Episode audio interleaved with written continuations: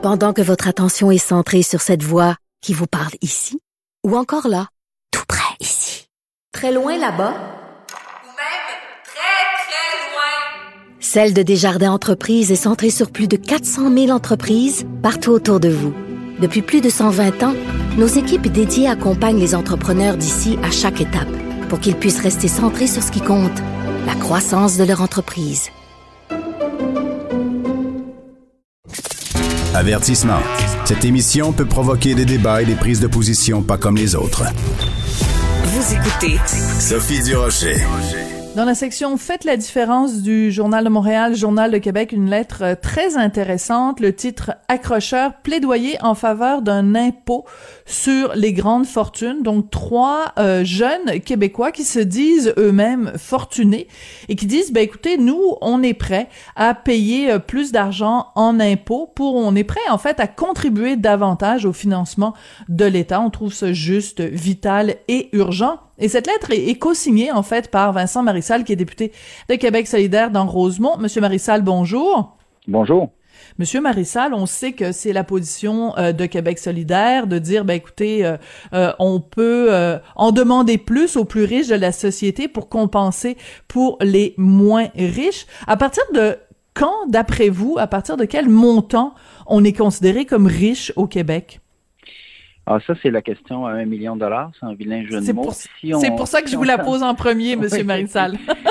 Si on, si on s'en remet à l'Institut de la statistique, euh, on ira nulle part parce qu'on on est assez rapidement euh, euh, riche euh, au Québec, mais c'est pas comme ça qu'il faut le calculer. Je pense qu'il faut le calculer avec le fameux panier de consommation en fonction de l'inflation. On va s'entendre sur une chose, en tout cas, il y a des études qui sont faites euh, et les gens avec qui je signe cette, lettre- cette lettre-là s'appliquent là-dessus. Une famille qui est assise sur 20 millions de dollars et plus, on s'entend que ces gens-là sont riches. Mhm. Euh, après ça, ben, je pense qu'on peut généralement dire que quand on fait partie du 1% c'est-à-dire généralement des, des salaires au-delà de, de 100 000, 120 000, 150 000 dollars par année, on, on peut.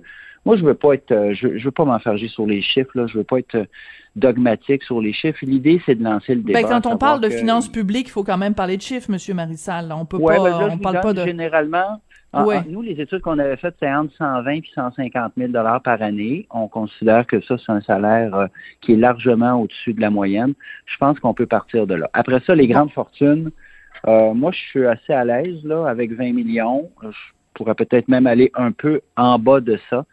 Mais l'idée, c'est que là, on a mis une balle en jeu, puis je suis content de voir que je suis pas tout seul à jouer. D'accord. Bon, mais vous n'êtes pas tout seul à jouer, en effet, parce que si on regarde du côté euh, canadien, il y a Mitch Garber, donc euh, qui lui aussi euh, euh, va dans ce sens-là. Du côté euh, international, il y a Warren Buffett, il y a même Thomas Piketty. C'est donc une idée qui est quand même assez répandue au cours de, de la dernière année, de dire, bon, la pandémie, beaucoup de gens se sont appauvris. Parallèlement à ça, il y a beaucoup de gens qui se sont enrichis. hein. On pense à Jeff Bezos qui s'en est mis plein les poches. Mais ça, je veux bien à l'international qu'il y ait des gens qui, en effet, ont ont des fortunes de plusieurs millions de dollars. Mais au Québec, on l'a toujours dit, le Québec est riche en pauvres et pauvre en riches. Est-ce qu'il y a tant de gens que ça au Québec qui ont qui en ont plein les poches et qui euh, dont à qui on devrait demander une meilleure contribution? Il y a un bon bassin de gens qui euh, soit gagnent très très bien leur vie. Euh, moi, je me rappelle des jeunes médecins notamment qui disaient à Gaétan Barrette d'arrêter d'augmenter leur salaire parce qu'il y en avait trop, puis qu'ils savaient plus quoi faire avec, puis qu'ils voulaient contribuer au bien-être de la société. Il y a des gens qui sont assis sur des fortunes de famille aussi, là, ce qu'on appelait dans le temps de la vieille argent. Ça existe, il y en a. Je suis d'accord avec vous qu'il y a probablement moins de, de riches per capita euh, au Québec qu'il peut y en avoir à Beverly Hills, par exemple, Mhm. ou dans certains quartiers de New York. Ça va de soi. Mais de me dire, et ça, le ministre des Finances me l'a sorti encore récemment, je peux pas taxer les riches au Québec parce qu'il n'y a pas de riches, je ne suis pas d'accord. Il y a des gens qui, effectivement, veulent contribuer, puis c'est pour ça que j'étais assez fier de voir que ces gens-là associent leur voix à la nôtre D'autant que c'est pas facile de se coller sur un parti politique. On le sait, là, on est un peu radioactifs, nous autres, en politique. Alors, Oh! que ces gens-là disent... Oh, monsieur Marissal, vous nous ferez pas brailler sur le sort de Québec solidaire qui a, vous avez, euh, on vous déroule le tapis rouge médiatique euh, constamment, là. Vous, euh, vous allez pas jouer les caliméros de la politique, là. Ah, non, non, pas du tout. Non, non, mais c'est un fait. Moi, je suis un ancien journaliste, comme vous savez. J'ai constaté que le milieu politique peut être parfois un peu radioactif. Et ce n'est pas le cas que de Québec solidaire. Euh, que des groupes veuillent s'associer dans une lettre ouverte ou dans un mouvement avec un parti politique. Moi, je pense qu'on on va là une étape plus loin euh, de gens qui considèrent qu'ils pourraient faire plus. Euh, quand moi, je me lève en chambre puis je dis ça tout seul, la CAQ me dit euh, tu vis des nuages puis il n'y a pas de riches au Québec. Ben là, il y a des riches qui se lèvent et qui disent moi, je voudrais Oui. contribuer davantage. D'accord. En même temps, Monsieur Marissal, en tout respect, euh, donc euh, votre lettre, elle est co-signée donc par ces trois jeunes supposément fortunés, Annick Labadie, Timour Scrève et Jonathan McFedran Waitzer. Je suis désolée, je, je, je, suis journaliste, là. Il a fallu que j'aille les googler, ces gens-là. Ben, Je n'avais jamais entendu parler d'eux. Et écoute, ce sont des gens qui euh, travaillent, dans certains cas, dans le domaine de, de, de l'analyse sociale, avec des maîtrises en sociologie. Je c'est pas des, titans de l'industrie que vous avez euh, réunis autour de Québec solidaire. Là. Je minimise pas leurs paroles, puis je trouve ça très noble ce qu'ils ont fait. Quiconque s'engage euh, au, au niveau de la société, je, les applaudis. Mais je veux dire, c'est pas des grands noms que vous nous avez sortis, là. Non, mais par contre, on a travaillé avec un groupe qui s'appelle Ressources en mouvement. C'est une assez mauvaise traduction du groupe en anglais. Ils sont une centaine au Québec. Euh, il y a des gens là-dedans qui ne voulaient pas euh, mettre leur nom, puis je les respecte, je comprends ça, mais il y a des gens qui sont là-dedans héritiers ou héritières de très grandes fortunes, euh, à qui on a parlé, on a organisé la sortie publique avec ces gens-là. Vous savez, moi, qu'il y ait des gens qui se lèvent pour dire euh, je gagne bien ma vie, et puis il y a des gens qui ont beaucoup d'argent qui devraient contribuer davantage, moi, ça me convient. J'aurais aimé ça avoir Bill Gates, mais malheureusement, j'ai pas ses coordonnées, mais je sais que Bill Gates, par exemple, il est sorti publiquement. Euh, Mitch vous l'avez nommé, euh, quand même quelqu'un qui est assez connu au Québec aussi. euh, et qui est sorti publiquement. La semaine dernière, une lettre Est-ce que vous l'avez Nicolas Marceau. contacté? Ouais. Est-ce que vous l'avez contacté, euh, Mitch Garber, pour lui demander de, de signer cette euh, lettre ouverte? Parce que c'est un nom qui aurait quand même plus de reconnaissance puis plus de poids que... J'ai rien contre ces gens-là, Monsieur Marissal, mais ils sont inconnus au bataillon, là. Oui. Moi, je ne l'ai pas contacté. Je ne sais pas s'il y a eu des contacts qui ont été faits par ailleurs, mais je trouvais ça bien aussi d'aller euh, vers la nouvelle génération. Je ne veux pas Mhm. faire d'âgisme, là. M. Garber est probablement mon âge, là, d'ailleurs. mais c'est pas mauvais qu'il y ait des jeunes. Euh, de toute façon, si vous faites ressources en mouvement sur Google, vous allez trouver du monde, euh, notamment Oui, mais ils l'ont pas signé, euh, votre les lettre. gens, les gens de la Fondation Trottier qui sont parfaitement sympathiques à la cause, qui militent Mais ils l'ont pas signé, votre lettre. Non, c'est ce que je vous disais un peu au début, c'est que parfois pour des groupes apolitiques, s'associer Mm. à un politicien ou un élu, c'est une étape qu'ils sont pas prêts à franchir. Puis je respecte ça, je comprends tout à fait ça. Mais on a été en contact avec ces gens-là, aussi bien l'aile fédérale que provinciale. D'accord. Alors, bon, vous l'avez souligné, vous êtes euh, un ancien journaliste. Dans une autre vie, on se connaissait, vous et moi, et vous étiez donc euh, journaliste à la presse. Donc, euh, j'imagine que vous continuez aussi à lire la presse. Et un de vos anciens collègues, donc Francis Veil, qui est vraiment très très réputé dans le domaine, il s'est penché justement sur votre idée à Québec solidaire de de de- d'imposer le patrimoine des riches. Ben, sa conclusion est pas concluante, c'est-à-dire que il, en arrive un petit peu à la conclusion aussi que pour arriver à trouver le, le 5 milliards que vous pensez que le Québec euh, a, besoin, ben il va falloir creuser pas mal pour le trouver cet argent-là, d'autant plus qu'on est déjà très imposé. Et un des points qu'amène euh, Francis Veil, c'est qu'il dit il y a toujours ce risque-là que si on commence à encore plus imposer les gens qui sont supposément fortunés, il risque d'y avoir un exode. Les gens vont quitter en disant, ben regarde, je vais aller à un endroit où je suis moins imposé. Qu'est-ce que vous répondez à Francis Veil? Moi, d'abord, je veux noter que Francis Veil aussi a joué avec la balle qu'on a mise en jeu. On s'entend peut-être pas sur les moyens, mais il s'entend sur une chose et on est d'accord là-dessus. Ça va prendre plus de revenus et il dit, puis ça, j'aurais pu l'écrire, que les iniquités fiscales sont à l'origine de mouvements sociaux euh, délétères. Par exemple, tout le populisme, les gens qui décrochent, quand les gens sentent qu'il y a des injustices, ils décrochent, c'est tout à fait normal. Alors après ça, Francis Veil amène d'autres idées. Lui, s'est plutôt inspiré des travaux de l'OCDE. Mhm. Vous savez, moi, je l'ai dit, je veux pas être dogmatique. Là. Je veux pas dire j'ai trouvé le secret de la caramel. C'est ça qui est ça. C'est la seule façon, en dehors de Marisol, pas de salut. Pas du tout. Je suis content que Francis ait écrit deux chroniques là-dessus. Je l'ai écrit d'ailleurs. Après ça, discutons. Mais me faire dire de but en blanc par le ministre des Finances, Vincent, tu perds ton temps, je peux pas taxer riche, il n'y a pas de riches au Québec. J'achète pas ça. Je n'accepte pas ça. Je, trouve que c'est court. Alors après ça, Francis Veil ou d'autres euh, mettent la balle en jeu puis continuent de jouer. On va arriver à quelque chose. Il faut additionner les voix. Nicolas Marceau, l'ancien ministre des Finances de Pauline Marois, a écrit une lettre la semaine dernière dans le Devoir. Il offre autre chose, une autre piste de solution. Mm-hmm. Ben, soit, moi je dis, écoute, est-ce qu'on peut au moins en parler? Ben non, si on est juste comme trop fermé, puis qu'on dit, il n'y a pas de discussion possible. Je, sais, je le sais pour l'avoir entendu là, de la bouche du cheval, qu'il y a au moins un ministre senior dans le gouvernement de la CAQ qui a réfléchi lui-même et avec ses collègues à l'idée d'un impôt de pandémie. Euh, vous savez, toutes les crises qu'on a connues au travers des siècles, on s'en est souvent sorti de cette façon-là. Il faut mettre l'épaule à la mm-hmm. roue. Tu sais.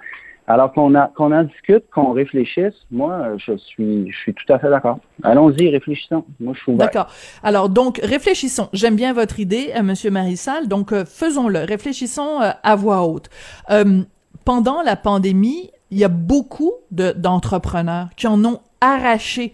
Peut-être qu'ils n'ont pas subi des pertes de 50% ou de 30%, peut-être que c'est juste 10% de leur chiffre d'affaires. Est-ce qu'on peut vraiment leur demander à ces gens-là? Parce que au Québec, on se le cachera pas, il y a toutes sortes de préjugés entre envers les gens qui sont en affaires. C'est des gratteux, c'est des séraphins, c'est des des des des crosseurs là. Bon, entre guillemets, euh, est-ce que est-ce que c'est le moment alors que l'économie québécoise en a bavé pendant la pandémie, de dire, ben, ceux qui restent puis qui ont quand même réussi à faire un petit peu d'argent pendant cette année de schnout, on va en plus vous donner un impôt de pandémie parce que vous en avez pas encore assez bavé pendant cette année-là. Hmm.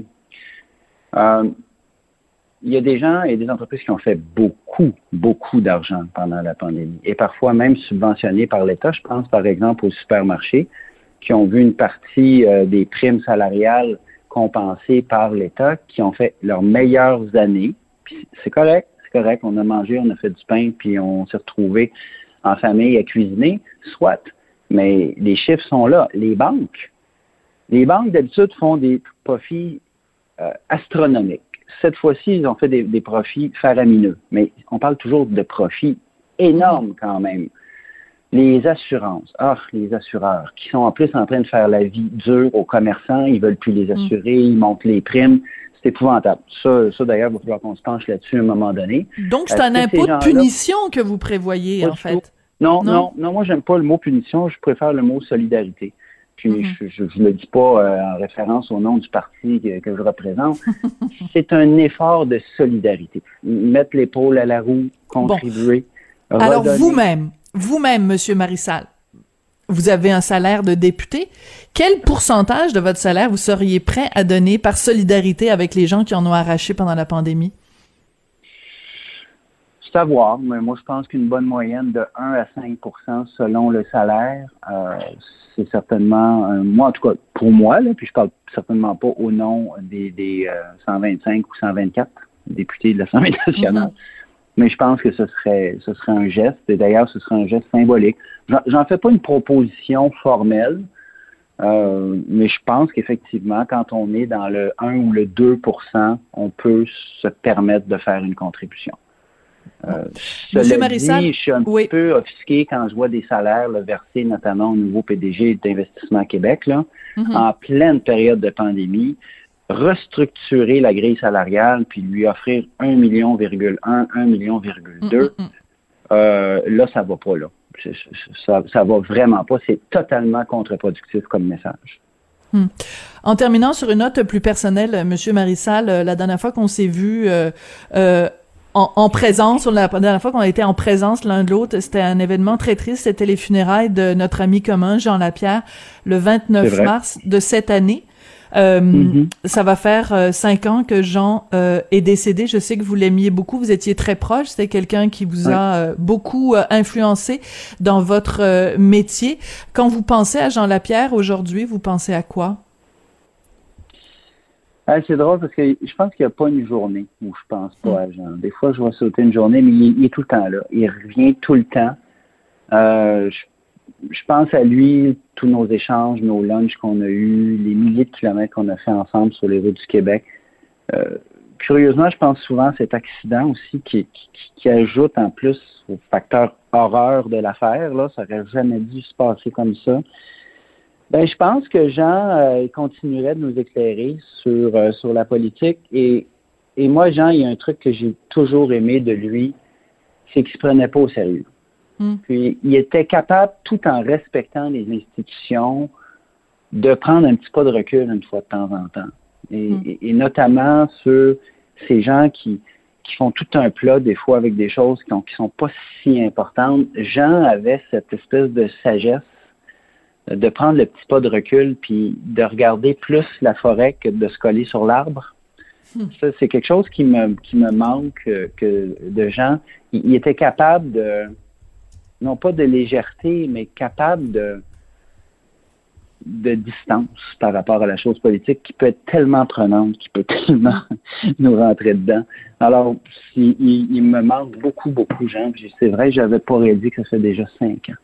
Ouais, ça va faire cinq ans le 29 mars. D'ailleurs, il y a tout un documentaire euh, hommage à Jean Lapierre qui va être diffusé sur les ondes de LCN le 29 mars de cette année. C'est pour ça que je me suis permis de, de vous en parler sur une note plus, plus personnelle, Monsieur le député.